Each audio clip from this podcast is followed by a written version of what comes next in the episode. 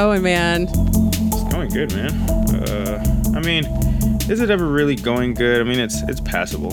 Um, I'm, I'm alive, you know. How's Uh, your fucking tooth?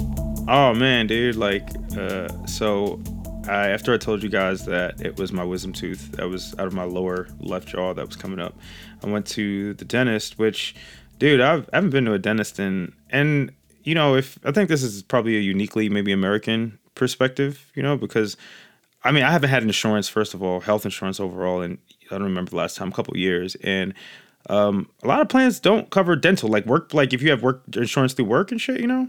Um, Oh, it's crazy. It's like, oh, did you want your teeth too? Uh, Yeah. That'll be an extra five hundred dollars a month for those luxury bones. Exactly the things that the things that like you know you need to use to like eat food to survive. So I don't know. I went to the dentist and uh, I haven't been in a while, and it was just like there are all these contraptions, you know, which I'm like looking around like, yo, what the fuck does that do? Like if I was a little kid, I would have been like so amazed, like, oh my god, this is this is a thrilling uh, experience. Just like don't touch anything. But uh, I mean, Amazed, scared, Ama- you know? amazed and scared, which is kind of how I felt when I was there. Um, but now, man, my teeth are pretty fucked up, and um, I'm gonna have to go to a sur- I'm made. I'm trying to make an appointment with a surgeon so I can get the wisdom teeth take to, to, to, well, maybe both of them taken out. Um, but it, right now it's like dull, man. It's just like a dull ache all the time. It sucks. You know, okay, so we're talking about Aaron's wisdom teeth because I don't know if people know this. The reason we haven't released an episode for a minute, uh, I mean, there's a lot of different reasons. I was really busy with some stuff that I think you guys are gonna like. Don't Yes. worry. Um, Jorge was really busy with some, you know, top secret cool shit that he's doing for DSA.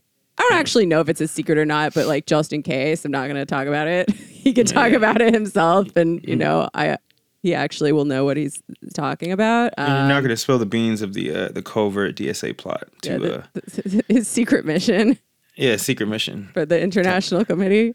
Uh, I've said too much. And then Aaron was dealing with some fucked up teeth in his head that were trying to kill him. But you know what? Trying to kill me. It's going to take a lot more than that to keep Yeah, us man. from recording the pod. You know, yeah, I was thinking though, man. Like, uh, uh I don't want to get too into it, but it was just, you know, I have I have a friend who uh, I used to live with who posed this interesting idea, and I'm sure people have written on it.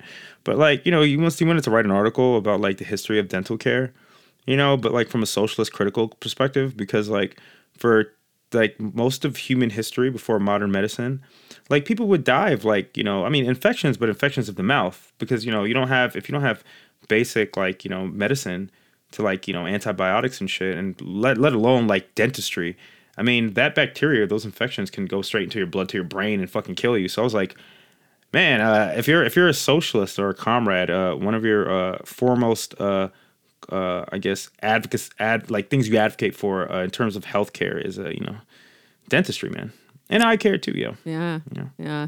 I was reading about what Medicaid will cover in terms of dentistry because uh, I have that now. And New York Medicaid is actually pretty good. It turns out they do cover some dental stuff, but there are certain. Have I already talked about this on the podcast? I don't know. No, I don't think so. I don't know I don't what I've so. tweeted and what I've spoken about, but I was looking it up and there is like some rule in there where you have you are entitled to at least uh I think it says eight points of contact or four point or basically like four teeth that touch each other, top and bottom. And if you don't like if you're not at risk of having that many teeth left, they're much more likely to just pull it than um, pay to treat the tooth, which is kind of yeah kind of fucked up. But I like might ha- I might have to do that because it might not be my wisdom tooth. It actually might be a tooth in my top jaw that's like is chipped and super fucked up and kind of dead. So it might be that that's creating the the dentist said that's creating the pain there. But he said if you don't have to take it out, don't do it. You know, because it might be cheaper to take it out instead of as you're saying trying to repair it. You know what I mean? Yeah. Well, uh. I mean, it is good that we have Medicaid, obviously, and it's good that it covers some dental stuff, but like, imagine being on the committee that had to decide like how many teeth people are entitled to have. Exactly. Like, oh, gee, it's just, it's dark. I mean, that's a tradition from going back to George Washington wearing the teeth of, you know, his uh, slaves in his head. You know what I mean? I feel like I thought uh, his teeth were made of wood. dude, like they, I don't, I don't know if they were all made of wood or if he did have a set of false, like wooden false teeth, but I'm pretty fucking sure too that like Put a he few had, real like- ones in there. Yeah, yeah, he had real ones, but they were taken from like you know fucking slaves, man. Oh, jeez. Yeah, man. That's Um, dark. Yeah, that is well. You know, it goes back to uh, uh, who gets uh, who gets the goods in this society, man. Who gets the teeth? Who gets the teeth exactly? This is the future communists want. They want you to have all of your teeth, not just want- some. Not just some. Like, look, in the Republican states, maybe people on Medicaid aren't entitled to any teeth. In the Democrat states, you know, you get to have like four. We think we say that is still not enough. Teeth for all, man. Yeah, like your real teeth. You're allowed if Your you know real teeth. if you teeth for all who want them. Teeth for all who want them. And you know what? Like, you know, maybe we can. uh Maybe if everybody wants a little gold tooth, maybe we can do that. You know, a little bit of Ooh, luxury. You know what I yeah. mean? If you want some grills, I mean, like uh, grills are optional. You know. Grills I mean- optional. Grills for all who want them. Yeah, exactly. I also would kind of say grills for all, but you know, grills are optional. Not everybody wants grills. You know, most people want teeth for sure. Yeah, I would hope so. I would But hope so. the grills babies. that takes a special someone with, with a little je ne sais quoi. Exactly. to pull Je ne sais that quoi. off. Yeah, yeah. But Yo, I can never say that. I'm so happy you said that. Now I know how to pronounce it. Je ne sais quoi. that's what my like three years of French that I took in high school have done for me. I know how to say je ne sais quoi and nothing else. Yeah. So Takes- yeah. Go ahead. we have some serious things to talk about today, but like, okay, I really I could not let this one go by. Aaron, Mm-hmm. are you aware of the discourse currently surrounding the like the AI chatbot chat the Greenpoint or whatever it's called, you know, the the GPT AI Ch- chat Chat GPT Let by me- OpenAI. let me google that for you dot Yeah. greenpoint dot gov i don't know Mm. uh someone was talking to it and somehow got it to spit out the answer that it is never acceptable to say a racial slur even to save the planet from being nuked or whatever. And Elon Musk replied to that tweet and he said something like, Oh, that's very concerning. Oh my god. So now there's like discourse about that. dude. The, the, I mean, like, I'm not a. We we we should do an app about this for uh uh for probably like maybe Lost Futures or something. It might not be like um which is our kind of sci-fi speculative thing. It won't be. It won't be based on a book, but just the concept of AI. Because like, dude.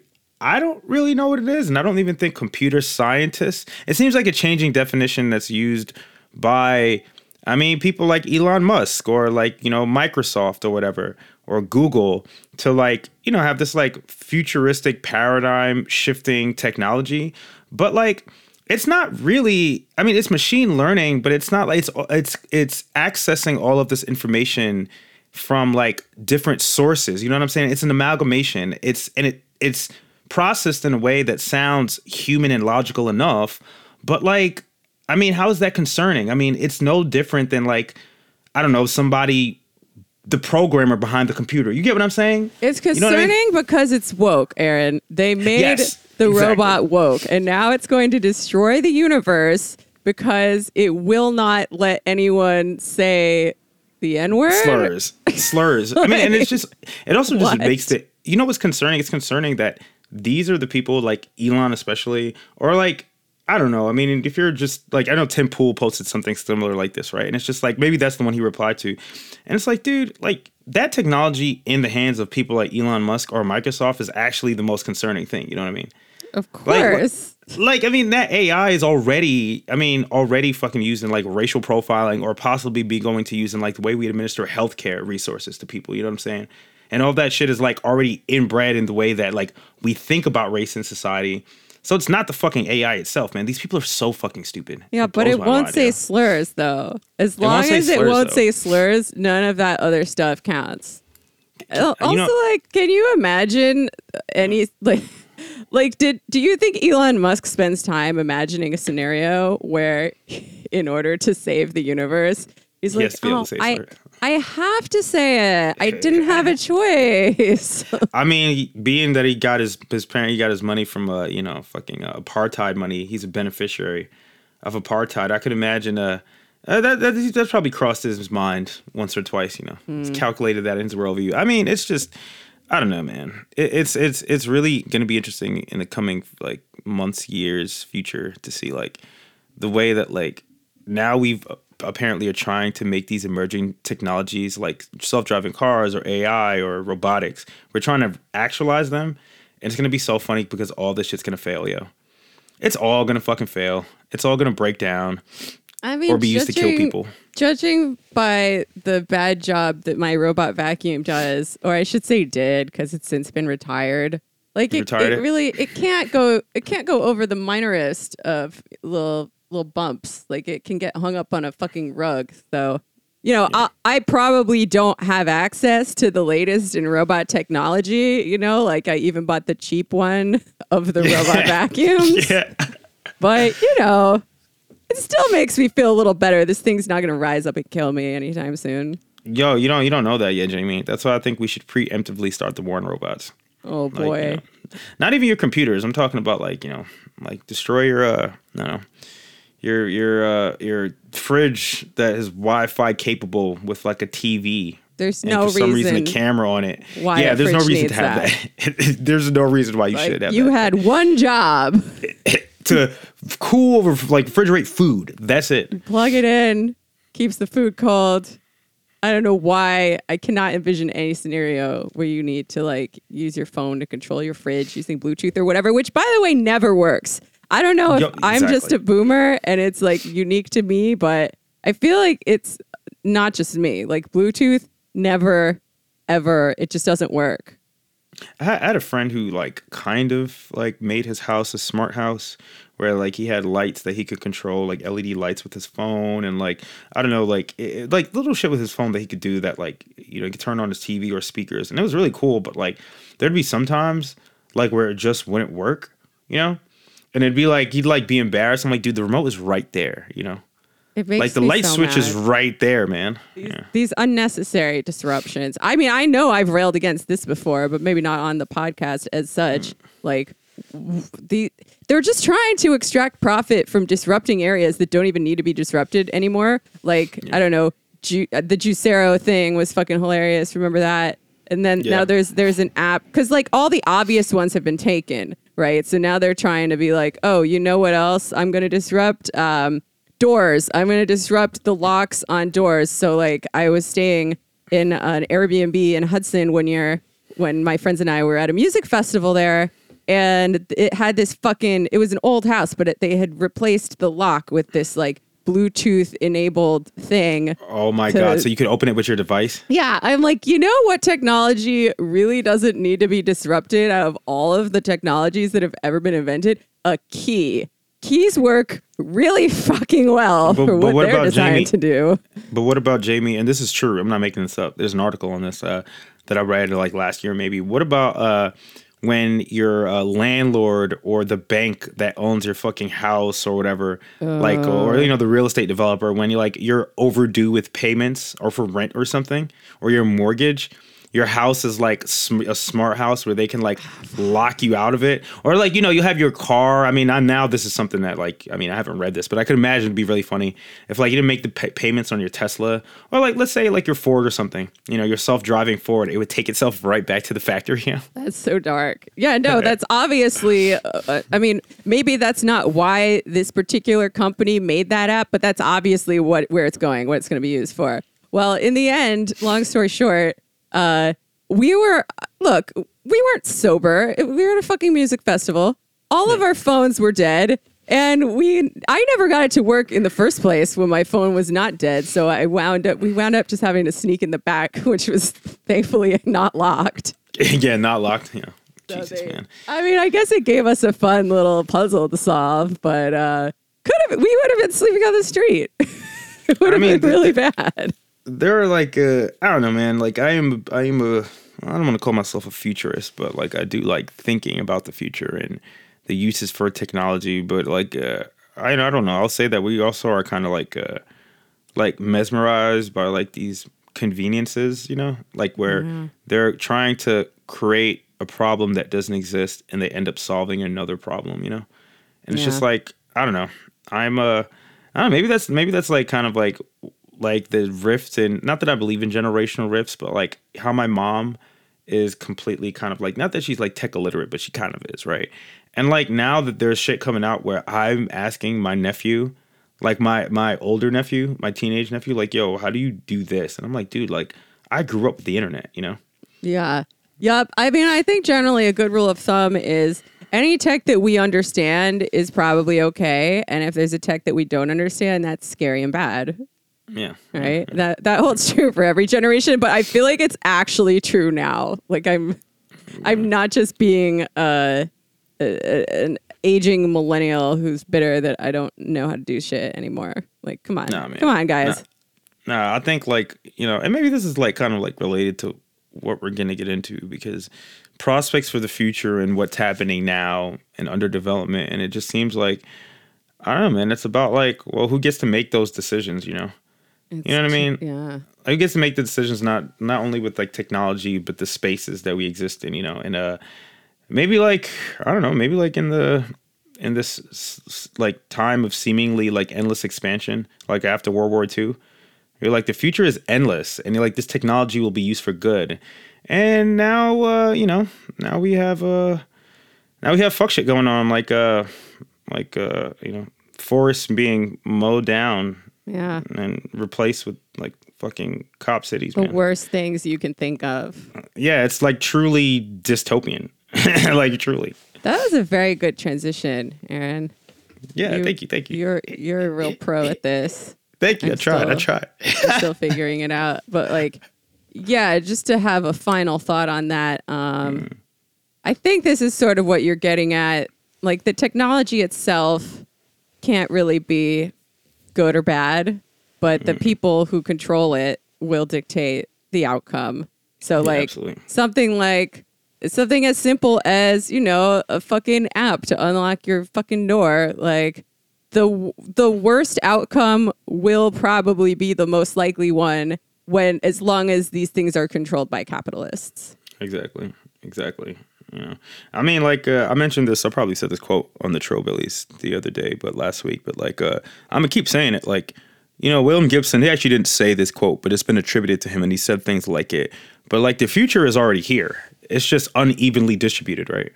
Yeah. You know what I mean? Like Jeez. e- every time, like I, and not to say that Teslas are good cars, but I'm just talking about like just like the technology, right, of a of a, uh, a, a ren- car that runs on renewable energy, electric car, and they're not just Teslas. There are other cars like that, but like you know, there are maybe a couple in my neighborhood, and they like glide like silently down the street, like it's a little bit of a whine, right? And I'm just like, dude, that's insane. You know, you can kind of see the inside of it.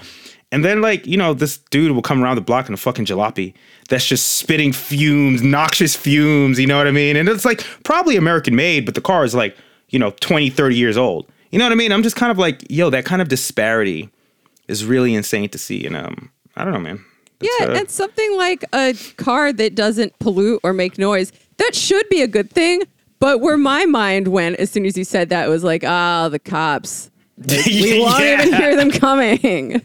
I mean, like, I think, I think the NYPD actually, not, I don't think APD Atlanta Police Department has them yet. Nope. Nope. There are police departments down here. I have seen at least one police department down here, um, a local one that has like electric cars, if not a Tesla. But I think new NYPD, I'm pretty sure they have Teslas. You know what I mean? They have they have so like they have way more stuff than we even know about, I'm sure. But uh oh, yeah, dude. Uh, I mean, they got those robot dogs. They got the shit that they got the shit that they can like basically like see i mean it's x-ray technology you know what i mean? To see through people's shit but i'm just saying like not like you are being like like like uh uh, uh like you know like arrested you know what i'm saying? They can just do this shit at a protest you know? You know what i mean? They can just like do this shit out in the street to pedestrians and people walking around. It's fucking insane yo. Not great. Well, you know what's going to make them even more like that, which is to say, equipped with terrifying military grade technology, is uh, a new police training facility that they are currently trying to build in Atlanta. yep. And um, I did a little segment on Means TV about this this uh, this fight over what we are calling Cop City in Atlanta. And the segment only used a little bit of this interview that I did with a, one of the forest defenders down there named Sarah. So I figured it would make a good episode if we run the full version of the interview and then have a little bit of discussion afterwards once everyone has been caught up to speed on what's going on there. So uh, yeah, should we should we play Yeah. the clip? Yeah, we should. Let's play the clip. Yeah, All right. it right. was a, it was a good interview. Thank you. Yeah, thank you for doing this. You want to just go with your first name, Sarah? Yeah, Sarah. All right, cool, cool. And um, what is your involvement in the forest defense? Yeah, my name's Sarah, and I live in Atlanta, very close to the forest that's being defended. Um, I've been involved since the very beginning, just uh, attending the info night and um, learning about what was happening with, uh, yeah, with both Cop City and with the Intrenchment Creek Park, which is now called Weelaunee People's Park, being threatened um, by development and by the police training center. Cool, cool. So let's start with a little bit of background for those who are just learning about the Atlanta Forest Defense for the first time. Um, who's involved? How long have you been there? Why are you doing it? Cool, yeah. Um, so basically, there's a whole bunch of different entities involved in the destruction of the forest. Um, the biggest thing, obviously, is Cop City. Uh, lots of people are aware about this. It's a $90 million police training facility that the city of Atlanta is building in conjunction with the Atlanta Police Foundation, which is basically like a nonprofit that exists just to channel money directly from corporations to the Atlanta Police Department. Um, and so the Atlanta Police Foundation is building a, uh, yeah, they're trying to build a police training center in DeKalb County, which is just adjacent to, you know, as part of Atlanta. Um, and yeah, the the people who are involved in funding the APF to build this include a bunch of major corporations: Bank of America, Wells Fargo, Coca-Cola, um, Carter, which is a big real estate investor, Home Depot. It's like a it's like a who's who of all of the corporations that are headquartered in Atlanta um, funding this. Wow. So, yeah, let's talk a little bit about more about what's uh, what Cop City is, what's at stake here, and what some of the negative outcomes will be if this thing gets built. Yeah. Um, so Cop City is essentially like a police militarization facility. Um, it was already in the works before 2020, but with the whole like fund the police effort that has been happening all across the country um, with directing police resources directly to, or sorry, directing public resources directly to the police um, away from like schools and healthcare and all of these other things that we need funded. Um, there's been like a huge push by the city to direct resources towards funding Cop City, um, despite a huge amount of public backlash. So Cop City is like um, called Cop City because they would have mock city blocks in there where they would train, um, you know, in things that look like public housing, spaces that look like nightclubs, spaces that look like gas stations, um, essentially practicing urban warfare.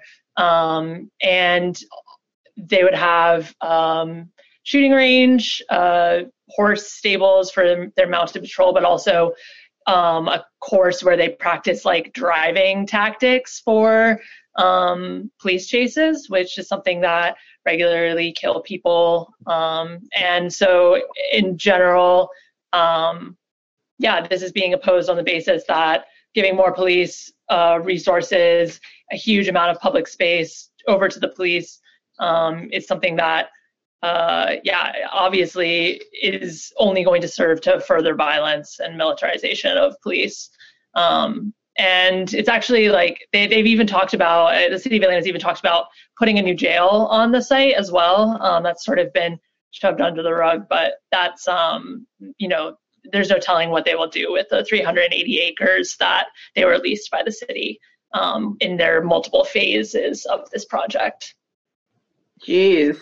Uh, that's all very terrifying. Um, I also understand there's an environmentalist element of this because uh, apparently this is uh, the biggest forest of any major city in the country. I did not know that until recently. And it serves an important role in the local uh, ecology. You want to uh, explain a little bit about that? Yeah. Um, yeah. So in like, I think it's 2017, the city of Atlanta did this ecological study, and in it they that they then incorporated this. The city of city council incorporated this study into the Atlanta City Charter, um, and so it's called like the Atlanta City Design. And in it, they talked about sustainability, climate change, the like need to have a resilient city for future. And one of the things that they identified were the lungs of Atlanta. And this area, which is known as the South River Forest as well as the Weelaunee Forest, um, which is its Muskogee name. Um, it, it, it, was identified as one of the lungs of Atlanta. Um, and Atlanta is unique from a lot of other cities because it does have um, the most tree canopy, the most tree coverage of any um, city in the United States. Um, we're also losing that tree canopy at an extremely high rate. Like something like uh, close to 30,000 trees every year have been cut down um, since 2020. Um, and so there's an intensification of deforestation in Atlanta, um, which is one of the things that makes the city more resilient to climate change. And we're seeing the effects of that all across South Atlanta. There's like you know, swaths of forest being cut down to make way for new development. And the people who are the residents of those neighborhoods um, are facing increased flooding, increased temperatures, um, and it's really like a serious crisis um, across the city. Um, but this section of the South River Forest specifically is like historically polluted, but really critical um, for wildlife, for uh, yeah, like access to nature. Um, and so this is one of the the last contiguous pieces of urban forest in the country, and they're seeking to put Cop City and also a Hollywood soundstage like smack dab in the middle of um, this. And again, like yeah, in their city charter, the city itself said that they wanted to actually take this whole section of forest, so this contiguous part, and then all of the different pieces that it's connected to, which include wetlands, um, and actually turn it into like a protected eco park. So um, they're just scrapping all of that in order to give it over to the police. Great. How long has it been going on exactly? I know it's over a year, right? Yeah, so um, it started in spring of 2021, like opposition to the project and um, that was like actually like activists found out about the plans and announced them before it was announced by the city um, in any like major way and so uh, the campaign the opposition campaign really started off um, in like almost two years ago now cool and um, does that include the encampment itself yeah, the encampment has been going on since um, October of 2021. So it's like 14 months or something now. Um, and there's been like, yeah, obviously increased uh, repression and like uh, attempts to evict the encampment um, that have been going on for about a year or a little more than a year. Wow. So y'all have been holding out for over a year now, which makes it somewhat unique in the recent history of occupations in the US. Um, I remember the halcyon days of Occupy Wall Street. You know, one day they just sent an army of cops down there to clear the park, and that's what happened. You know, these guys showed up looking like the Terminator, and everyone had to go or get arrested. So, how have the forest defenders managed to stay for so long? Um, what kinds of tactics have been successful? And are they tactics that could hypothetically be replicated elsewhere? Totally, yeah. Um, I think it's really interesting because essentially this movement, um, like not only does it bring together two different issues, the police and the environment, um, like as things that are obviously like, you know, hot button, like political issues for all of us, um, but it also brings together people who've had experience in like both the sort of Black Lives Matter, anti-police um, murder movements um, that have really like taken over the country since 2014, and then also like eco defense movements, which um, you know both of these uh, have like decades of struggle behind them, but um, coming together into and bringing an urban context um, and an eco like an yeah an eco defense struggle in an urban context provides like a lot of interesting opportunities to have sort of a broad like proper diversity of tactics. So the yeah, the movement has had ongoing encampments, but it's not the only thing that's happened here. Um, there's like lots of people who circulate through the woods um, who don't live there full time and who host events. Like there's been music festivals, there's weekly dinners, um, there's like children who like go on monthly walks there and like host events. Um, there's like nature exploration and all of this, but also obviously there's like the more militant eco defense. So not only people just living in the forest, but also building blockades um, to like uh, yeah to to control the like uh, the and and sort of redefine the territory, um, and also uh, constructing tree houses and tree sits, which is like a long-standing environmental defense tactic to um, prevent trees from from being cut down. And there's like all sorts of other things that have happened in the course of this. Um, and, but those are like some of the major sort of uh, yeah major things that happen in the forest. Um, obviously, also there's like marches, more more sort of things within the whole activist range. Um, calling campaigns, demonstrations. Um, there's a whole pressure campaign against the, the people who are building the um, like the actual contractors building these projects. Um, so uh, yeah, I mean, I think that that has helped to keep energy up even when there have been evictions in the forest. People have really embraced some interesting perspectives like understanding that the eviction of a camp doesn't mean that the forest has been cut down even when the police are able to control or you know cut trees or clear brush in a part of the forest um, the rest of it still stands and really like keep the morale up. People are really committed to this fight and it's meant that there's like a resilience and a commitment. People keep returning and a lot of people say that you know there's something about the forest that like draws you to it. Um, it's like a quiet space. You, you know you're within the city but it has a certain like gravity towards it to it that um, bring like keeps people coming back. Wow, that's that's really remarkable. Um, none of those things sound violent. Um, I do not, you know, you didn't mention any sort of property destruction, but if that has happened, I don't consider that to be violence either. Uh, and yet the state has been coming down pretty hard on the forest defenders, as I understand it. Um, charging people with things like with, with domestic terrorism for things like sitting in trees, posting online, and all of the other nonviolent tactics that you described. So, why do you think the state is pursuing this strategy, and how effective do you think it'll be?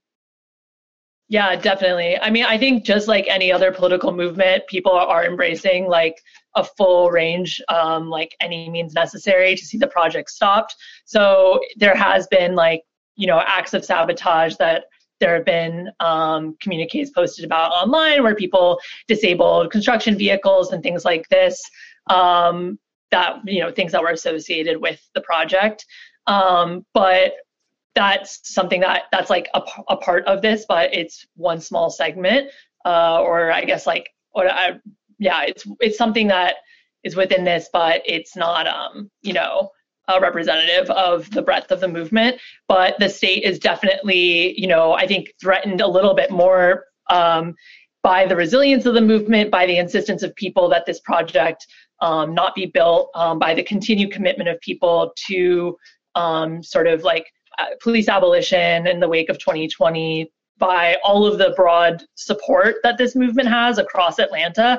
And by the way, it really like puts a microscope on the progressive politics, like supposedly progressive politics of Atlanta, and actually like all the ways that um, the city is basically just uh, totally sold out to, like you know, financial interests. So um, those things are threatening, and as well as like the possibility of tying environmental struggle and police struggle together in a way that I think many people understand to be true, but um, yeah, I, I, mean, I think that this poses, uh, you know, a serious challenge to, um, to like the possibility of our government in protecting our lives for the future. You know, it's like essentially the police are supposed to be our security and safety, but actually the government just has uh, fund, funds the police only in order to serve moneyed interests people are suffering from climate change and the prospect of it. There's young children in this fight who are like, you know, they know what the stakes are for the world right now. Like they understand what it means when a tree in their neighborhood is cut down and like what it means for their life. And they're also understand that like police kill people and that the police murder is only increasing at every year. So so it's like this is something that has serious concerns to you know, not just residents of Atlanta, not just children um, or young people, but to people of all ages and in all places that understand that like this is the future of the world that we're looking at, and um, you know, the government is not not protecting people in, in any regard, essentially, um, and so the police basically like you know forcing us, walking us closer and closer to climate apocalypse, that's something that poses a serious threat of legitimacy. Um, and so this, the the government is interested in, um, you know, disincentivizing people from joining a movement like this as much as possible. They want to call people domestic terrorists because you know it's a big scary title, but actually like you know it's less and less meaningful um, the more and more that it's used as like a political bludgeon. Like this is something that also you know there's efforts to call um, you know the January 6th insurrection like some an act of domestic terrorism. This is like something that there's a little bit of like left and right or democratic and republican politics at play also. Um, to yeah characterize left wing you know activism something that has been done for decades like sitting in a tree um, in order to protect it something that's like an act of domestic terror. And actually like the domestic terrorism law was written um, in the wake of Dylann Roof's like mass murder at a black church in charleston south carolina um, and also after the pulse nightclub shooting.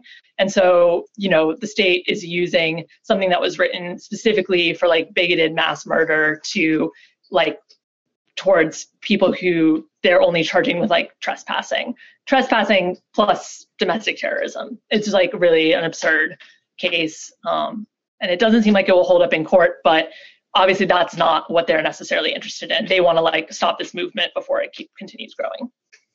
Yeah sounds like bullshit to me. Um, so you mentioned you guys have some programming in the forest. Um, can you tell me a little bit more about that? Um, what kinds of programming do you have? And what kinds of uh, i know there's a little bit of overlap with the local music scene in terms of punk hip hop raves like that's cool. Tell me about that.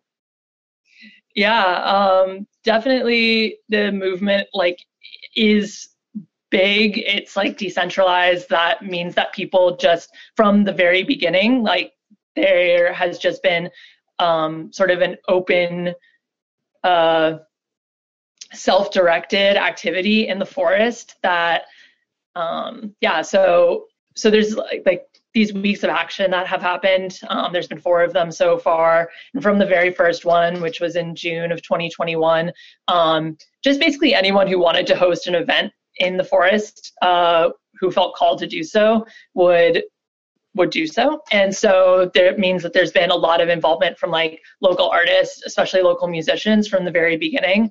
Um, after uh, the pandemic and like all sort of the reorganizing of urban space, you know, the increase in rents and like evictions and all of these things that have happened since then. Um, a lot of the local DIY music spaces have been shut down and people have been pushed out into what does exist in the city for public space. Um, and so that means like, you know, people were throwing parties and uh, having hosting shows like under overpasses or like in empty warehouses and things like this. Um, the forest has become one of those places where there are frequent like free parties um, from the local rave scenes. Uh, there's also been a music festival in the forest that involved like lots of local pop artists, hip hop, but also um, yeah, a ton of the hardcore scene and punk scene in Atlanta. Um, so there's been that in the forest as well as like benefit shows and other things like this outside of the forest. Um, and yeah, I mean, I think that being being in the forest is something really special um, in contrast to like going to a show somewhere else in the city you don't have any like you don't have to like go through a bouncer you don't have to like go there's no door there's no cover charge.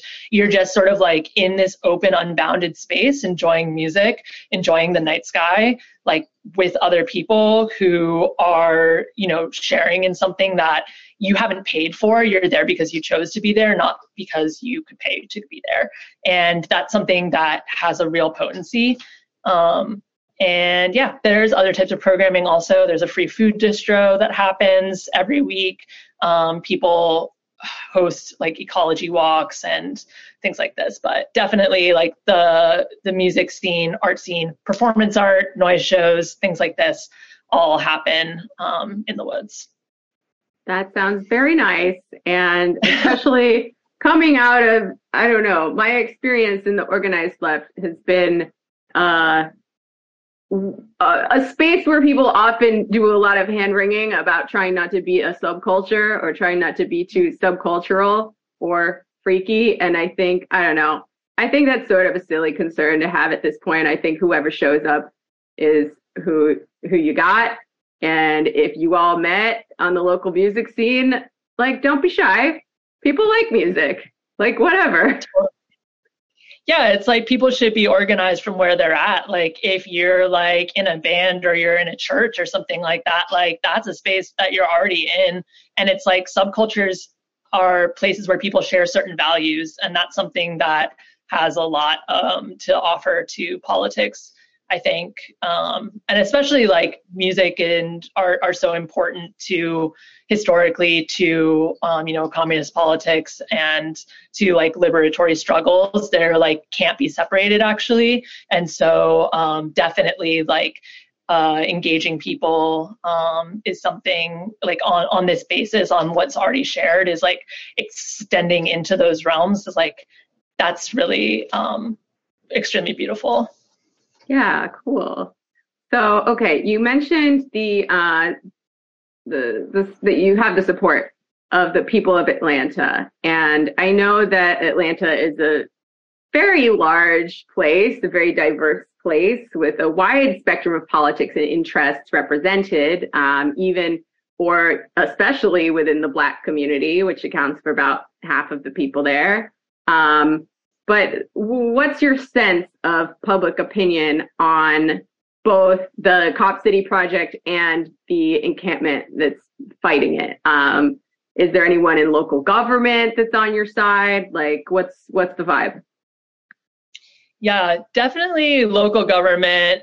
There's not support. Uh, necessarily. Like there's a couple of local politicians who ran on this issue, maybe even won their campaigns on this issue back in 2021 when it was an election year in Georgia. Um, but as soon as the city council like voted in favor of this, basically all of the electoral politics politics were like, okay, we lost, but um, you know, good luck next time. Like we won't vote for that if it if they try to build another cop city or I don't really know. But definitely, like in the course of leading up to those elections, a lot of sort of like information was passed out. People did tons of canvassing because essentially the city government tried to um, pass this without people knowing about it and that's a way that like actually has a lot to do with the racial politics of atlanta it's like this thing called the atlanta way where um ba- like out of the civil rights movement attempting to sort of like uh, appease both white business interests and um, sort of like calm uh, or like quash like black rebellion. There was an agreement made that like white business owners and business interests would work with black leadership to be like the politicians um, that made like backroom deals in order to serve the business interests of Atlanta.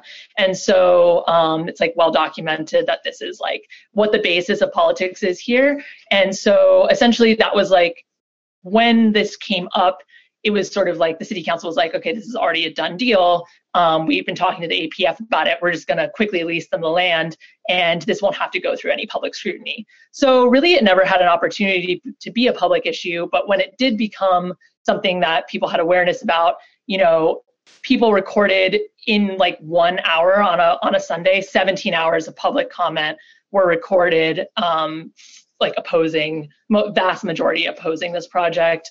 Um, surveys like indicated that 70% of atlantans were opposed to it. Um, and that was like during a period of time where almost no one knew that it was happening. So when people have been told what's going on um, people like by and large are opposed to this project. Um, definitely like the city is not homogenous by any means and there is you know um, Atlanta is the Black Mecca, um, like that's what it's what it's called, and uh, you know there is definitely like a wide disparity in the ways that um, racial justice is touted by the city government versus the actual outcomes for poor and working class Black Atlantans. Um, it has like the highest level of income disparity, which is extremely racialized. Um, and you know, also a high degree of like gentrification, displacing Black Atlantans, um, and people tie obviously these things to the police uh, and to like the city selling out to developers that are bringing like they're like prioritizing basically Hollywood. Um, California, like Hollywood transplants coming to serve the film industry over the people who have lived here for decades. People are like know about this and also Georgia is one of the most carceral places in the like uh, you know like in the what was called called the first world. Um, you know, it's like one in a hundred people in Georgia is like in some form of carceral control, whether that's on probation, in prison, like on house arrest, um, you know, something like this. Uh, and so definitely like the funding of uh, police over, you know, just everyone's basic needs is something that um, people are opposed to. Word. Um, okay, so I understand this might be hard to talk about. Um, I know it just happened, but uh, people probably know by now your comrade Tortuguita was killed by the police very recently while defending the forest. Um, to the best of your knowledge, what happened that day that the cops murdered Tortuguita? Um, and is there any message you'd like to convey about these events? Yeah. Um, yeah.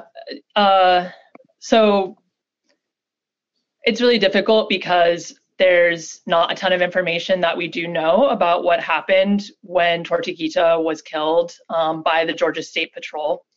Uh, this happened during like one of these raids that um, has become increasingly violent that the police have been leading on the encampment and on the forest over the last six months or so. They've increasingly militarized um, and brought in more and more police agencies into these raids. Um, what we do know is that Tortuguita was shot and killed by a Georgia State Patrol officer, and they claim that um, they also shot uh, the trooper, and that that's why they were um, why the police, you know, killed them. Um, but what we also know is that the police regularly lie about the circumstances under which they shoot and kill someone. Um, and their story was never very clear um, from the start. Uh, they claimed that, um, you know, they, at first they claimed that they were approached by someone who shot at them at random. Then they claimed that they approached someone, um, Tortuguita, and shot and like were shot at. Then they claimed that um, you know they approached a tent and gave some orders and were shot at from the tent. Then they released uh, photographs of this that actually depict like a hammock.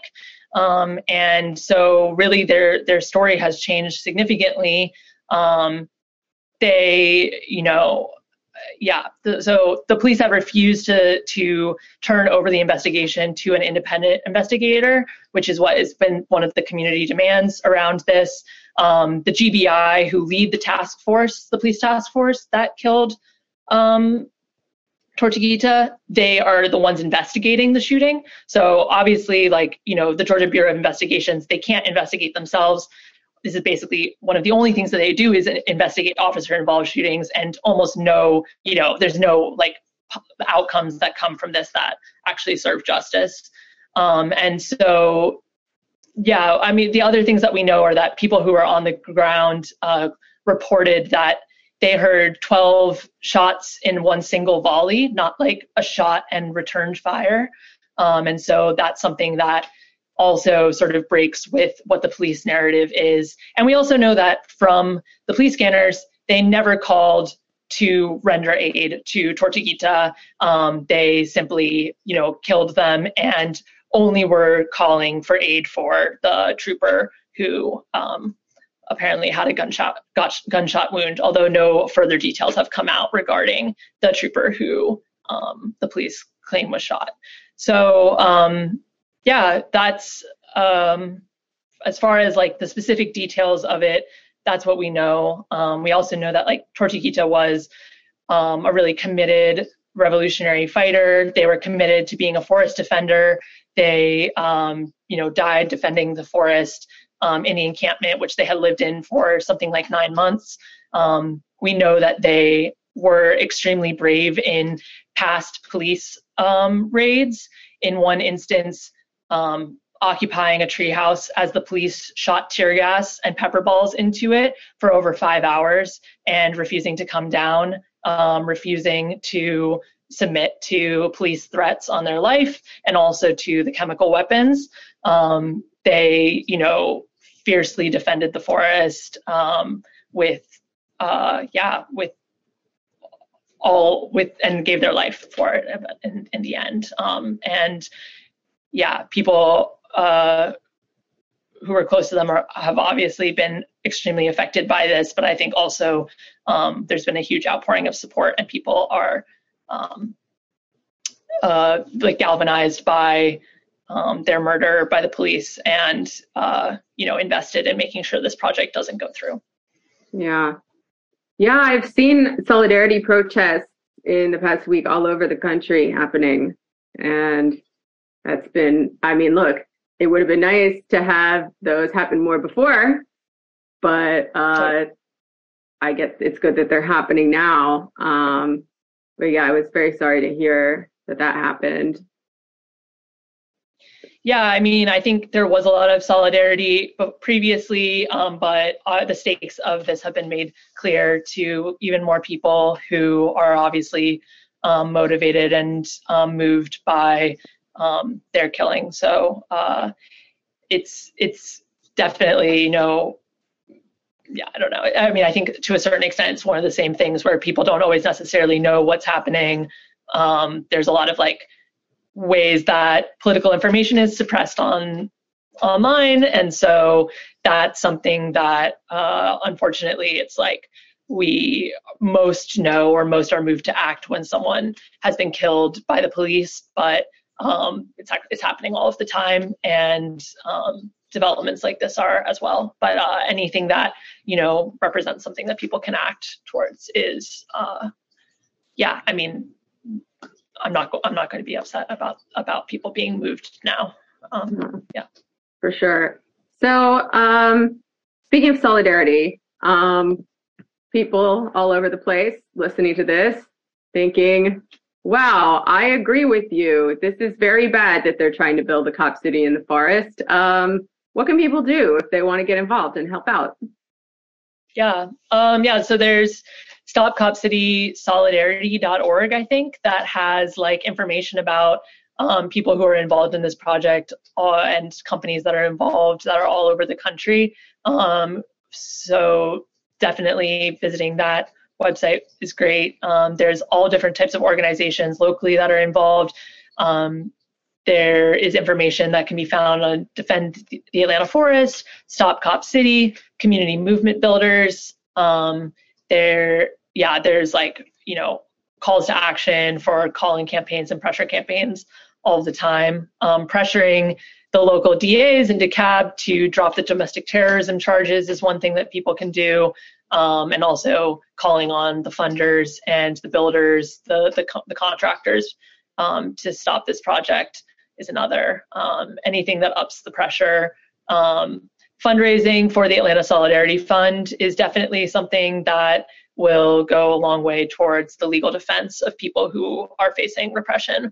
Um, there's been, uh, you know, dozens of arrests, and most recently, 19 people are facing domestic terrorism charges. So um, that's definitely something that is is needed. Um, and and Cop City, you know, it, it wouldn't train only Georgia police; it would train police all over the country. It's something that um, you know people have stakes in, um, certainly all over the southeast and all over the U.S. Um, Word. Um, okay, I saved this little extra credit question for last because I often waste. I, I, it's never wasted, but I often spend most of my time talking about this kind of wide angle analysis, and I forget the nuts and bolts. But if you're up for it, um, I have one more question. Okay. So, what um, you touched on it a little bit before, but um, what prior struggles have kind of taught or inspired the forest defense? Like, where would you situate it in relationship to events like the George Floyd uprising of 2020, the occupation at Standing Rock, and other direct actions against the police, the state, white supremacy, capitalism, you know, all that big stuff. Yeah. Um, I mean, I think that people who are involved in these political movements draw on anything that we can. And so uh, certainly there are things that people have experience in. They involve they, that like that includes um, yeah, the 2014 Black Lives Matter movement, the 2020 George Floyd uprising, definitely Standing Rock and other environmental protests across the country. There's Line 3, there's the anti pipeline struggles in Virginia and Pennsylvania and North New Orleans. Um, there's also, um, you know, uh, yeah, like local urban struggles. Um, things like uh, fighting to abolish ICE, uh, struggles to, um, you know, provide uh, like uh, I guess like local um, like resource allocations struggles. That's not like a really clear way to say it. But also there's like international um, inspiration, definitely. Like most recently, there's like the Lützerath, uh, Germany struggle, but but that's like the most recent one in a history of um, German forest defense. There's um, the Hamburg, uh, the Hambi sorry, the Hambi forest struggle, and obviously uh, also the struggle against airport in France, the ZAD is something that's inspiring to people. Um, I think, you know, struggles against extraction and um, against sort of like environmental predation by corporations that ex- like have been going on all across Latin America are things that people draw inspiration from um, definitely like a huge range. Um, there's anti-highway struggles in the Midwest, um, and yeah, uh, mutual aid um, efforts also all across the country. That's something that Tortuguita was personally like really uh, held dear and was committed to was like mutual aid uh, efforts. So yeah, uh, a ton of different a, ton of different struggles. Cool.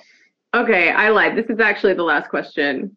Um, where do you see this going in the future? What are your hopes? What are your dreams? What do you hope comes out of this? Um, yeah, I mean, I hope that um, I hope that people um, are moved in a new way to fight against something um, and for something that I think you know people want to fight want to fight for, um, but maybe it's really unclear. Um, you know, climate change is such like a behemoth, and so are the police.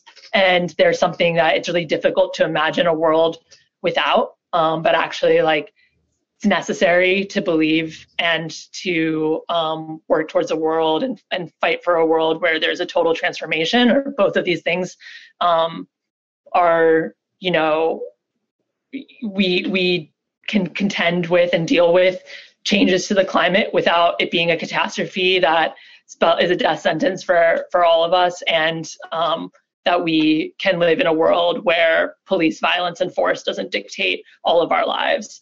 Um, and yeah, I mean, it's it's difficult when you like imagine that there'll be some moment, like there'll be some moment where the climate um, is so uh, it's so up in everyone's face that we all must act against it.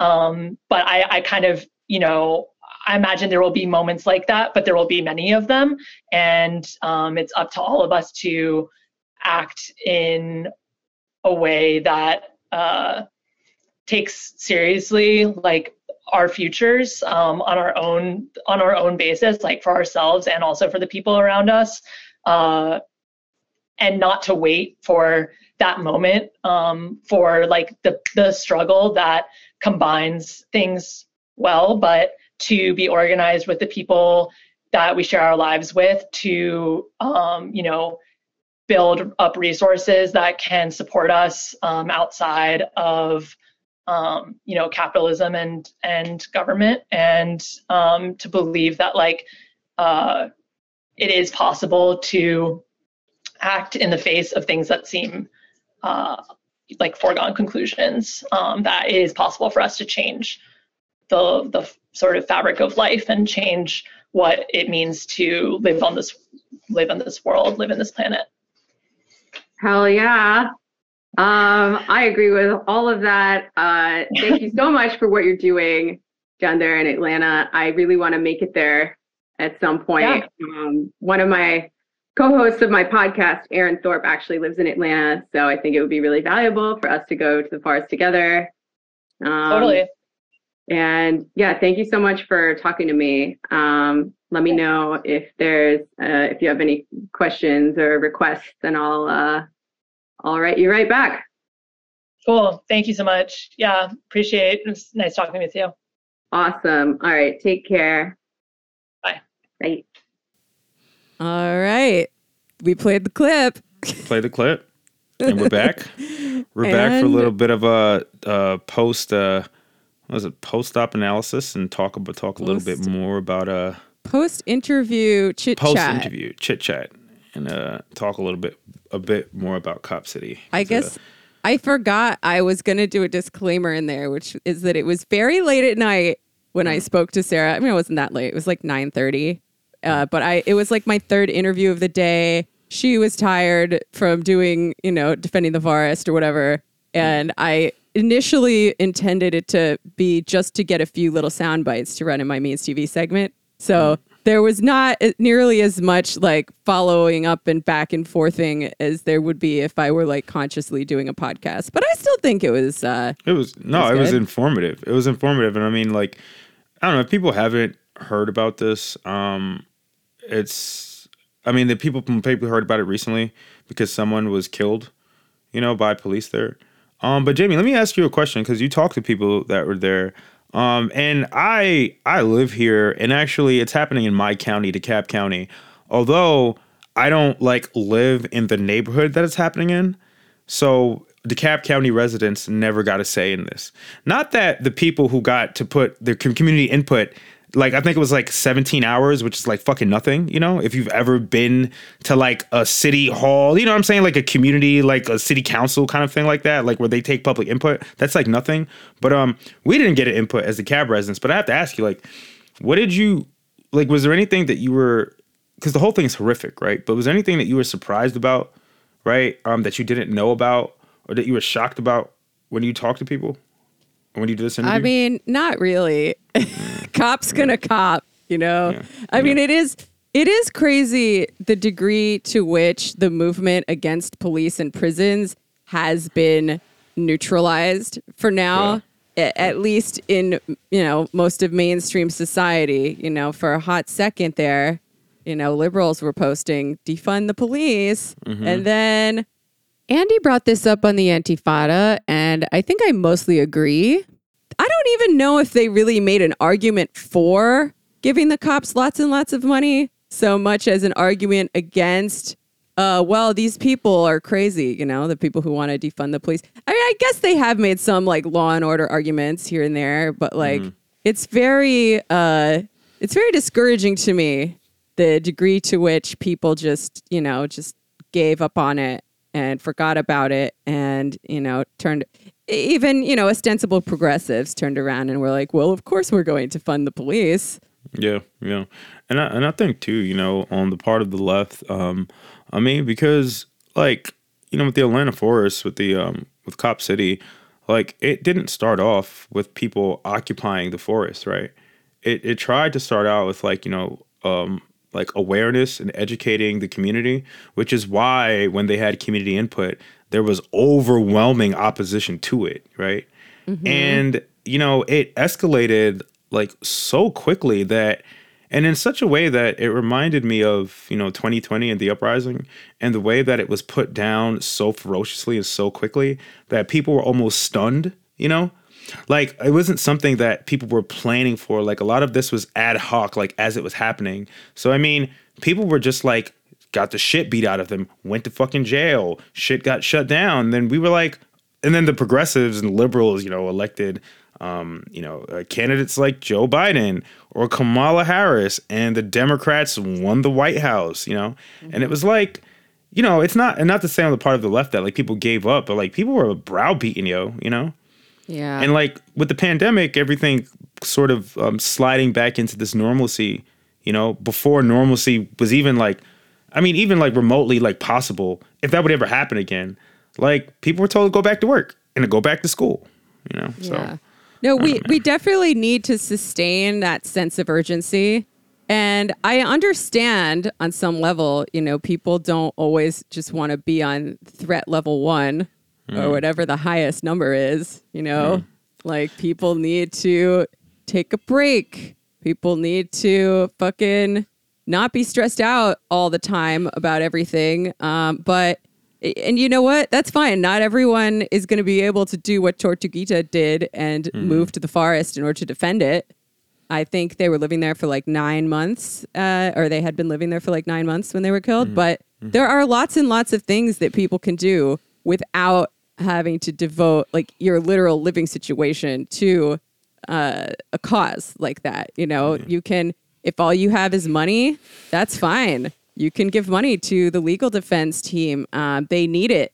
They really, really need it right now. A lot of these protesters' bail is being set at you know ridiculously high numbers that they can't possibly meet. They're being charged with d- domestic terrorism. So Yeah. if you just want to donate, that's fine. You can call call the representatives responsible. Call the um, call the companies.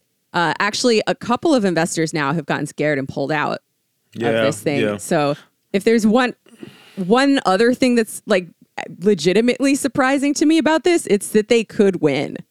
That's that's that's what I was gonna say too. That I think one investor has already pulled out. But I mean, like I think one thing that um, Tort had said that which was which made the which made their killing like you know and the reason right why like of self-defense as if the officer had been shot which we found out later that more likely than not based on video evidence that it was like friendly fire like they were shot by another officer.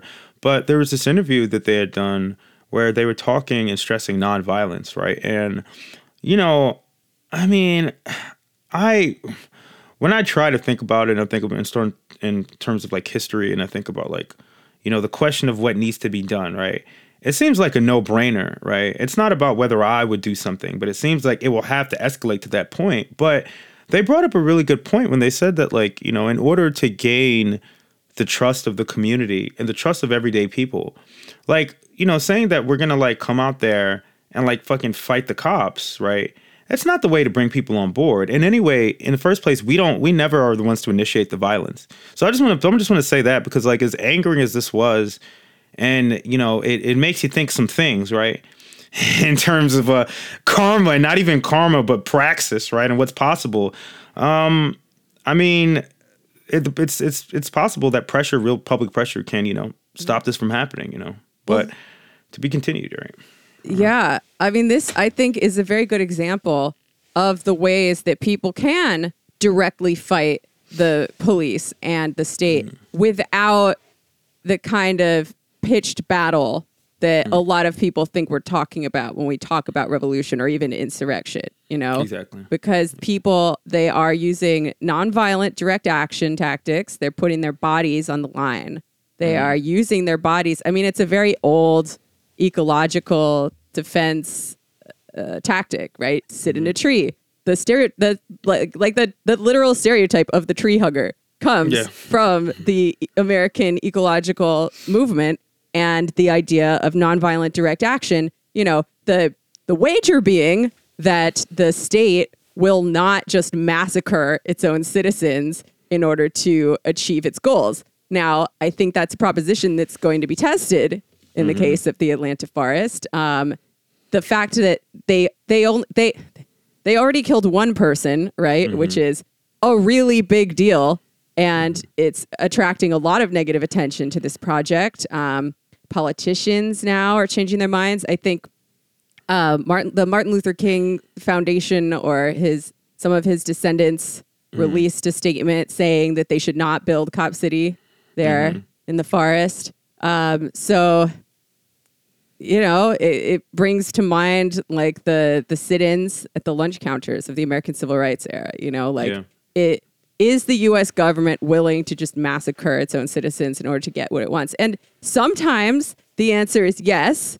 Uh, absolutely, yeah, absolutely, without question. Sometimes the answer is yes, but still, the idea of them going in with like, you know, uh, automatic weapons, just mowing down every single person in the forest, still seems like a, a little bit far off. Yeah, yeah. I mean, th- these are these are visions of some dystopic nightmare future that you know you, you you'd see it like I don't know, like something like Handmaid's Tale, which literally that's kind of how it starts, right? Like people are at a protest and all of a sudden they're shocked to learn that the police are mowing them down. They don't give a fuck, right? But the more the, the more I don't want to like you know like get on the negative, but the more horrifying reality if this goes through is that like um, you know, when you were talking to Sarah, I think their name was, when you were talking to Sarah about this, um, you know, the two prong thing is that, of course, this is the continued militarization of, you know, police, right? Um, that this will serve as some sort of almost like, like, School of the Americas law enforcement center because they're going to be training police forces from not just around the country but around the world the same way that uh, police departments like the Atlanta Police Department, right? Go to Israel to train with the IDF, right? We're going to be doing that here. And um, you know, but besides the militarization, right? Um, and this mock city, um, and also I have to add this uh, the Institute of Social Justice that they're going to have there. I mean, this is like again all dystopian, right? But there's the environmental factor, right? Like how Sarah was saying that Atlanta, a study was written in 2017 where Atlanta's um, the forest is one of the lungs of Atlanta, and I mean, being from New York and you, Jamie, you live in New York, dude. Like I thought New York was like 'cause I lived in Queens, so I lived in like really residential suburb, suburb you can get, close to Long Island. I thought there were hella trees, right, dude? When I moved here, I didn't realize like how much of the city. I mean, it's a city in a forest, and how hot it gets some days in the summer, and how much hotter it would be if they cut all that shit down. So it's like not only are you actively going to kill people, you know what I mean, the police, but you're gonna like kill people environmentally, you know, Yeah. and they're gonna be mostly black people, working class black people, working people, you know. It really it really ties a lot of things together. Yeah, like every everything I learned about the Atlanta forest made me think of you, Aaron. Mm. Like, oh, they're training the cops to kill black Atlantans. I'm like, Yes. no, yes, dude. Aaron. And then they're like, oh yeah, and it's also Atlanta's lung. I'm like, no, Aaron needs his lungs. Not again, motherfucker. Not again. Already missing one lug. I don't need the city's lug to be gone as well, dude. It, it makes me think about like you know, like I mean, like my mom lives here. You know, I mean, and and it, I want to ask you a question too, Jamie, because I think I mentioned this on the Trills, and you know what? Like I might be wrong about this because Eric Adams, after all, like you know, is like the mayor of like the largest city in the country, right? And he's a former cop, but you know, the NYPD is the largest police department in the country. But I just feel like, you know, like what what's able to happen down here in the South. It just imagine if Eric Adams had said, I mean, he's done a bunch of horrible shit and he will continue. But imagine if he said, yeah, we're going to open up a new a whole we're gonna cut down a whole, whole entire forest and just you know what I'm saying? Like I feel like it would be something that would like not fly under the radar as easily. But this has been going on for like two years, dog. Like this isn't new. But it's because of this politics in the South and the way that like it works. Like even though Atlanta's supposed to be the city too busy to hate, and you have like the black media, media misleadership class, like people like Ke- Keisha Lance Bottoms, who were in charge of shit like this, and then Andre Dickens. I don't know, like like, do you feel like there's like there's like a, a specific character to it happening down here in the South? You know what I mean? Like historically. Oh, Yeah, definitely. I mean, she mentioned in the interview something called the Atlanta Way, where uh, apparently the uh, the the capitalists, the largely uh, not not completely white capitalists, but the capitalist class of Atlanta works with uh, black leaders Yep. and uh, prominent Democrats to sort of pass policies that are, you know, supportive of the status quo and the capitalist structure without riling up the black proletarians of Atlanta. Yes. And that is Yes. very much on display. The process you were talking about how, you know, you live in DeKalb County and these people were not invited in on the process at all. Uh, and, And that was DeKalb on is like eighty percent black, I think, or like ninety percent, like over like eighty percent black. I think DeKalb County, the county that I live in, like overwhelmingly. And like, there's a reason why they chose that area to build Cop City because they knew the people living right around it. Um, they don't have, they can't vote. They don't have input on you know stuff that happens within city limits. But even like voting, even if they could vote, like voting doesn't do very much always, as we know. Like, uh, mean, apparently there were some progressives who actually ran on stopping Cop City, but Mm-hmm. once uh, they were in there, they lost the vote. They're like, well, there's nothing we can do now. I guess they have to fucking build this thing. I think one of them is the mayor, like Andre Dickens. If I'm like, if I'm correct, I don't. I think like he, yeah, I think he spoke about like uh, out against Cop City, but once, don't quote me on that. I may be wrong, but I do know that he has always been like I used to go to city council meetings, and he was an at-large city council member, and he would always be amenable and talk to organizers, right? Like he would be one of the people that like I was kind of like surprised at, like pleasantly surprised, right? Because like he would like listen to us, right? And he'd sit down with us. The minute that he became mayor, yo, like it's like, nah, we not shut down the jail. And yep, Cop City is definitely going forward. And it's like, these are black people though, right? Like these are like I mean these are even like like I think Julian Bond as well. I'm not sure how he voted. I shouldn't say how and or if he's still even a city council member, but going he's like the son of a civil rights leader, right? Like Julian Bond was his dad's name and these are people who literally are descendants from civil rights leaders or are think they're they think they're carrying on that uh, civil rights tradition which started in the South in Atlanta, and it gives them a lot of cover and a lot of leeway because it's not like a white mayor doing this to you, right? Yeah. You know what I mean? And it's just I don't know, man. It's it's it's there, there's definitely something about the South being like I mean I think the Trillbillies know this well best, right? Being from coal country, like the ways that technology will be applied, you know, and business will be applied to like make people's lives worse for the future, you know? Yeah, yeah. It's not not great. I gotta say, all right, maybe I'm not that surprised. I'm a little disappointed in Killer Mike for not Hmm. saying anything about this because he, uh, you know, is like a well-known black progressive in Atlanta, and it kind of makes me wonder why. You know, dude i mean i'll tell you listen killer mike is uh, dude he's so funny because like you know and i i like i liked the guy you know like when bernie um of course like i saw him at the rally you know i actually like spoke to him and was like yo man dude like it was cool to meet you it was tight but like you know the fact that when the protest happened in 2020 and, you know he's like a black capitalist right he owns business right um and I'm not sure if he's a landlord, but I think he is. Also, like you didn't hear this, well, you're hearing it from me, but I heard from someone who I won't mention that um, apparently he also uh, was donating to uh, Kelly Loeffler. I think was like like there was some transfer of money or donations between the two or something like that. So this guy just really doesn't really put like I mean his money where his mouth is, you know what I'm saying? Like during the 2020 uprising, he was telling people like, "Oh, don't burn down your own shit." As if people who live in those neighborhoods own the fucking Walmart that they're burning down or some shit like that or whatever. Oh And, yeah, I um, remember that. They're saying the same stuff now, by the way. based That- on based on a very small, very targeted protest that I believe the only things damaged were like a cop car and the windows of Bank of America, which is heavily invested in this project. And, I think some machinery too. yeah, some some of the machinery that's trying to like you know mow down the trees and build mm-hmm. build a city for cops to train to kill people in. Based on that very targeted uh, kind of sabotage. And by the way, damaging property does not count as violence unless there were human beings being damaged in the process. Uh, Yeah. Now they're saying like, oh, they're rioting again. You know, we got to get this shit under control. But like, I don't know. I feel like that message is losing its power. And the more information gets out about this movement and the the real like real reasonableness of its goals, I I don't know. I think the tide might turn might turn again. You know, these things come in cycles, right? Uh, yeah, I, I hope so, man. I hope you're right. I mean, like, you know, I think like I like I don't watch a lot of mainstream news like purposefully so, but like, you know, I live with my mom and she does, right? And I pay attention sometimes to what they're covering. And I haven't like I haven't heard anything since like Tor has been shot. I haven't heard anything about this. Like CNN of course covered it.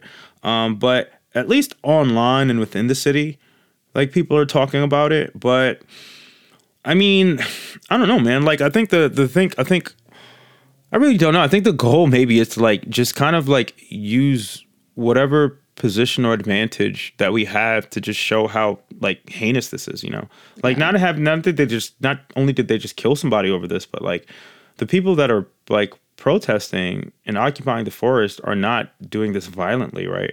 Like their demands are pretty fucking reasonable. Like there's I mean, I mean, the city will say there's a reason for it, which I mean, I mean, the city's reasons for it are obvious, right? Like they're concerned about this, like this, this, this future in which they're gonna be, uh, they're gonna have to worry about riots, right, in cities, right, and how they're gonna ha- handle that and put that under control. But it's like, you do you really need like a, you know, what was a 300 acre, 90 million dollar facility to do this? You know what I'm saying? Like, do you really like actually need that for like? And they say firemen are gonna be there too, and it's like, dude, like at least when I'm like in Atlanta, there's so eh, like if you wanted to even build this, which they fucking shouldn't, but they need to build a more like housing for people or schools or shit like that or hospitals. But like, dude, there's so much space here in Atlanta, just like vacant space. That's just like no. I mean, I don't. I guess it's bought up, but the city's just sitting on it, or developers are, and it's like. It's so cartoonishly villainish, Yeah. like villainous, right? To like just be like, it's like some FernGully shit, dog Yeah. and like i don't know man maybe hopefully too like with you know like continuing climate catastrophe you know sooner than later people be like oh shit like this is in my backyard like this what i'm seeing happening like across the country and around the world is going to happen in my city because of what they're doing and the reason why they're doing it you know so mm-hmm. Yeah, they have to do it in the most evil way possible. Yeah. Because they just don't think that there's anything anyone can do. But there are things that people can do. And, you know, the fact that they are, fe- I mean, this is going to be another question. The fact that they feel the need to train for some sort of urban proletarian uprising that they think is going to happen, mm-hmm. maybe that should give us a little bit of I don't want to say hope because when if and when this happens it will be terrifying and a lot of people will get hurt. But you know things can't stay the way that they are. And No. if that involves uh some sort of fight if that involves some sort of insurrection like look we've already seen this happen. This happened in 2020 it's been memory hold by everybody but the far left and the far right it seems but it fucking happened it happened in all 50 states and it's gonna happen again Yeah, yeah. Yeah, and you know what? You're you're so right about like this is like untenable. And like, you know, the hope is that like you were saying is that like in order like like for power to maintain control and domination, like there are always like these little sleight of hands that really reveal how weak it actually is, right? You know, because like the fact that they're scared you know what I mean? Or it's something that like, and when I say scared, I mean I am pretty sure that they do have meetings where they project into the future about this shit. Like these motherfuckers are aware of worsening material conditions, environmental conditions. But I also think it's too. It's just some co- subconscious, like almost reactive, like as if cor- like capitalism is an organism, you know, that's reacting to this, right? But like at the end of the day, man, it's just like like I think that like the just the the cartoon again the cartoonish evilness of it, you know. I would I would really really hope that like people be like, yeah, man, this is like not this is not happening in the near future. This is happening like now, you know. So Yeah. I don't know, man. We'll uh we'll see. I guess it, it, it does upset me too that uh I mean it's it doesn't even upset me because I knew this would happen, but uh I didn't really expect Jon Ossoff to say anything. Of course, you know, um, he's a senator. Oh, of what did he say? He didn't say shit, and neither did fucking. Um, Oh. And I mean, I shouldn't be surprised by this because like these are fucking Democrats, but like Raphael Warnock, you know, I, I mean, he's a guy who like people thought that. I mean, I fucking voted for both of them, and I knew he wasn't like a. I knew he was like seemingly more progressive um, than a lot of his colleagues, but it's just like if you can't even get if we can't even get like the senators, you know, the federal like you know saying representatives to say something about this shit, like I don't know, man. It um, it, it- something's got to give, you know. Well, because they support it. They probably Yeah. support it. Uh, oh yeah, But they don't want to get the blowback for saying that they do if they don't have to. So they're just not going to say anything. Uh, but like, w- I don't know. Like, what do we do now? I think it's important to show people that, like, what's actually going on, what the issues at stake currently are. And, you know, once you explain it to people in a way that makes sense, you know, like the average working class Atlantan would rather have a city that would rather have a forest there than Yeah. you know the most evil militarized police training facility that you can possibly fucking imagine. So you know it it does worry me a tiny bit when uh, you see people portraying the forest defenders as a bunch of like crazy blue haired like white kids from wherever who came to try to be heroes but um that's not the reality. And but you know what? I i have had colorful hair on occasion all right? I am a white person. I am from the suburbs. Suburbs. Does that mean that i can't care about exactly. Uh, the world and other people like why is that a bad thing Yeah, yeah, it's like it's really weird when they like try to. I mean, first of all, like this is like, I mean, like the resistance is primarily from people who live in the fucking community, right? Whether they're longtime residents or whether they've moved from another state and been living there for years, right? And like, but besides that, like, why shouldn't this be like, like this, this, this incident and this whole story should be like a um, kind of uh, uh, foreboding, I guess, for not just the future but the rest of the country, right? And like in in other cities, you know, um, I mean, even for New York, I mean, Jesus Christ, Eric Adams, you know what I mean? And um, He's so know, jealous right now at the, Yeah, le- of so- the level of state repression that they're doing in Atlanta. He's like, fuck. Yeah, he's like about to call up Andre Dickens, like, yo, man, so help me out. But He's, like, he's about to do some real fucked up shit just to compete with them. just to one up on him, man. I don't know, dude. Like, it, it's just, it's just, it's just like, yeah, it's uh, I don't know. It's um, it's just bad, man. I don't, I don't even really know what else to say about it. It, it. Like every time I think about it, it just, it just gives me this like really eerie, icky, foreboding. I mean, it's really dark, you know, because like this for someone to sit down and say like, okay, we need this thing, looking ahead into the future, like um it, it really makes me think that like these like we we think of these people like these you know the elite i mean not everyone maybe but like sometimes it's like these kind of just craven monsters you know who are like just like like like they have they can't be desired they're unsatiated right um and everything they do is almost like an impulse to accumulate more and more and more but like nah man these motherfuckers are like planning they're always planning for the long term you know beyond even their lives you know because like this started before Andre Dickens. I think this Cedar started even before. I maybe think Kasim Reed. I think Kasim. No, Keisha. I don't know if Kasim Reed was a part of it all, but Keisha Lance Bottoms now Andre Dickens, the mayor after him as well. You know, so uh, unless you know you nip the shit in the bud. So Yeah, it's almost like these things are driven by larger systems and processes Absolutely. and not merely individuals absolutely. who are also bad, by the way. They're yeah, who are also bad and let the shit happen. Like but, the um, root yeah, cause of it. They're just, you know, they're doing capital's bidding. You're doing as as as the state has been uh, deputized to do, like we learned from reading Lenin. Yep, yep. And um yeah, man, and uh you know, again, why you should care. It's not just the issue of like, you know, a police issue or issue of like militarization, but like it's an environmental issue, you know. Like you you're right. This is really like this is really does cover like like when people talk about environmental racism, you know, like I know like the right laughs at that term, you know what I mean? And like liberals love to like use it because it makes them sound like, you know, like I mean woke, right? Like it makes them sound like they care, I should say, right? Um, but like, nah, dog, like these are the people who are gonna be most affected by that, you know? Well, And- if there are any liberals listening to this, uh, this is a great way to fight environmental racism. Yes. Yes it is. Fucking go to Atlanta, set up a fucking tent. Yeah, bring supplies, dude. You can bring supplies. I mean, that's one thing that like like you know any occupation, people need water, people need food, man. Yeah, especially because the cops keep tampering with their water supply. They keep going in and sabotaging just just like everything that these people are using to keep themselves alive in the forest. The cops have uh, fucked with them on purpose. Yeah, man, Not it's just- surprising, but uh, Not, not surprising at all.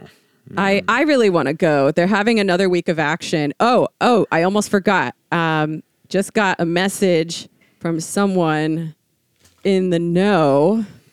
Someone who, you know, my little my little network of comrades, some of whom are there right now, some of whom have merely been to there. I feel sad that I haven't been yet. I really want to come maybe in March. There's going to be a week of action, another week of action um, the first big march is going to be at 11 a.m. on the 4th of March to retake the forest because apparently there's parts of it that have been cleared out. So definitely check that out if you're anywhere near there. Also, like, I know someone has been killed, so I understand if you are afraid to go, but most of these demonstrations have been fairly peaceful and uneventful. There are many, many, many organizations involved, including those social fascists at the DSA. Yes. But this is not just for freaks, all right? This is for everybody who cares about the world. And there are many different levels of involvement that you can uh, get into. And there's going to be a lot of, there already have been a lot of solidarity actions around the country and even the world, I believe. But there are going to be even more because the fight's not over. And it actually seems like we may have reached some kind of turning point. I don't know. It seems like we might actually win. It seems like uh, faced with the choice between, uh, you know, just killing everyone to achieve its goals and, you know, letting the tree huggers have this one, it's very poss. It seems possible that the state is going to retreat, and that will be a major victory for folks like us who care about the environment, uh, who care about racism, and who care about building communism in the long term. Absolutely. And I mean like if you if you can't make it, um one thing you could do is I know you can um you can donate to Atlanta Solidarity Fund. Um, where they handle bail, you know, making sure that people get out of jail. Um, and I also, already said that, but that's okay. oh, you did, yeah, yeah, my bad, my bad, my bad. I just wanted to get some reiterating. I'm reiterating just in case. But um, also too, definitely oh, still do that. also too i guess this is also what i want to say too um um uh and you, mentioned this earlier as well but like yeah like i think one um one business partner has already pulled out you know? So this this is like i mean again this is something and not because these corporations or these individuals actually care right? I mean it's because like like the cops just fucking kill somebody and they and people are upset and outraged and like why the fuck is this happening right? Like i mean it's not good for business. And I mean, this is, I guess, like you said earlier, Jamie. I think um, you're right. This is really like a test as to whether, you know, not only you know how far will the cops go, but like how far will you know um, corporations and individuals that are involved with this, how far are they willing to go, right? To like bloody their hands. They're already bloodied hands, right? Um, just make these people look like the fucking monsters they are. You know, Yep. Because they really are. truly. I mean, look, given the choice between some blue haired tree hugger and, uh, you know, the fucking Gestapo, Yeah, like, like, who, would, who would you rather have dictating policy? Who would you like to have win that fight? literal literal fascists and um you know yeah you can't like your last thing i'll say too like you said jamie you can't vote your way out of this you know i mean you had politicians who black politicians local politicians who were ostensibly against it and the minute that they saw that this was going to go through mm, they just kind of stopped talking about it or they supported it or they pushed it through um and you know this is again was like you know in great overwhelming opposition right by like the community the like actual people who live there. You know, um, not someone from L.A. who's moved across the country. You know, who's come here. Which even if people did, so what? Yeah. Thank you for doing that. Yeah, it means you care. Oh no, people care who aren't immediately impacted by it. Let's Yeah. uh let that's not something to aspire to. Uh yeah, no, the process is I mean that's that's the way that the legislative process is designed, right? It's like, all right, well, they they did it. They got this thing through by hook or by crook and, you know, maybe you voted against it, but now there's nothing there's nothing we can do. They won. Actually, no. Like this is a new this is a different kind of democracy. Yeah. And I think if they win, it's going to show that, um, you know, maybe there are other democratic forms, perhaps more democratic forms than simply uh, simply voting and participating in the bourgeois electoral process, or maybe not. Maybe democracy doesn't matter that much when the like if the majority is right and the mi- uh, if the majority is wrong and the minority is right, right? Um, maybe uh, it's a good thing that the minority can get together and use effective tactics to uh, to win, to change to change hearts and minds, and to you know physically stop through superior power and sneakiness uh, this thing. Like, how did we get uh, I don't know civil rights, any measure of civil rights in this country? That was another case of the majority oppressing the minority, right? Yeah, Literal yeah. minorities, racial minorities, and like literal actual yeah exactly guess what? The minorities. minorities were right. So Yeah. it was And- and- important for them to stand up, regardless of what the majority thought. and I think like low key too. I mean, like at the time, I know like if you ask people, white people, what they thought of like the demonstrations, um, I mean, they said the people were saying the same things they're saying about the forest defenders, right? Like these are a bunch of hooligans, right? Like these are people like you know these are a bunch of like uh, uh you know black hooligans and white left wing radicals, you know, and um like yeah, man, it it, it- just I think I think like just constant pressure you know, of these little like node points, like especially like business, right? Um, and also other forms of direct action. But yeah, I mean, this just like, uh, just like be hopeful, man. This just can't happen, you know. Horrified, but also like hopeful that you know Yeah. resistance will will win out, you know, because uh, like I keep saying, this is like this is foreboding for I think the rest of the country, you know, in the future, you know, and the way that like the state will deal with like you know climate change, right, and um, you know increasing social unrest. Yeah, we're just gonna fucking throw cops at it. You know, we've been training them in for a decade in this compound. Um, they know how to maneuver in a department store. You know, that's been looted um, because a fucking hurricane came through and the state has no fucking services for anyone. So people are like rightfully so looting. And um, yeah, you know, Horrifying but hopeful. horrifying but hopeful, man. Future's Well- uh, future's got to be better than that. Yeah. Well, one funny thing that's happened as a result of this, apparently, is they sent so many of their cops to the forest in Atlanta that there are a lot fewer cops in the rest of the city right now. So Oh man, yeah, get, dude, we get your crimes in while you can. get your crimes in, and maybe we can um, we can airdrop like um, like instead of chemtrails, it'll just be like fentanyl, you know, like right in the forest. You know what I mean? We don't want to hurt the tree. I think the trees will be fine because the trees are not like fucking. Um, the trees are strong, unlike the cops who like you know Yeah. get a little bit of fentanyl, you know, The under for- their The fingernails. forest and they die. defenders are all working on developing a pre-existing opioid tolerance right now, so that when that happens, only the cops will die. Exactly, exactly. Um, what what do, what do they say uh, in Call of Duty? Danger close. You know, when you're when you're about to get bombed or whatever. Danger close. Yeah, that's what we'll tell them, and they'll they'll survive. While the cops. No, I'm kidding. I'm not going to say that on the mic, but uh, In a video game, in a video what's game, What's gonna happen? the cops will. Uh, Oh God, God, I can't. We can't even fucking joke about this now. It's so sad because Yeah, they're dude, like it's- literally there killing people. They literally are killing people. I mean, it's just. it ah, is very man. funny how scared they are of fentanyl, though. That never stops being funny. No, it never stops being funny. Imagine if like just like every tree, and like you just just circle, just sprinkle it around every tree, everywhere in the forest. You know. Like snow. like snow, man. Let me like snow, you know. But um, yeah, man. Fuck the cops, dude. A Fuck the police. baby. Fuck the police, man. I think that's a good place to end it. I know you have to go. Yeah, that's a good place to end it. Um, yeah, Jamie. Um, appreciate you. Uh, because yo, I live here and I have not uh, for a host of different reasons. Um, none of which are none of which are good. But I do hope to uh, like in March to go there. But um, you know, um, and there are also people who have been doing better work than I could do covering this, right? Um, so, uh, um, but I appreciate you, Jamie, for talking to people, you know, Oh. about this and like you know keeping it. And there have been other other. We're not the only one, but there have been other uh, podcasters and writers and two individuals that have been keeping this like in the news and keeping this relevant in people's minds. But um, appreciate you talking to people, you know. Of course. Well, if you need a buddy, I am going to make it down there at some point. Oh hell yeah, dude! You And gotta- if it's cold out, I am not camping in the woods. Sorry. It's not. It's not gonna be. Actually, let me not say that because it, it, it's weird, dude. Like, and I is. hate being cold. But It's dude, this is the thing. This is the fucking thing about like living like in Atlanta too. Well, I mean, I live. I live like I live in DeKalb County, but I'm on the outskirts. But it's like, I don't know, man. The weather's weird, man. It's like cold one day, and then like tomorrow it's like 70 degrees, and then the next day. So I don't know, man.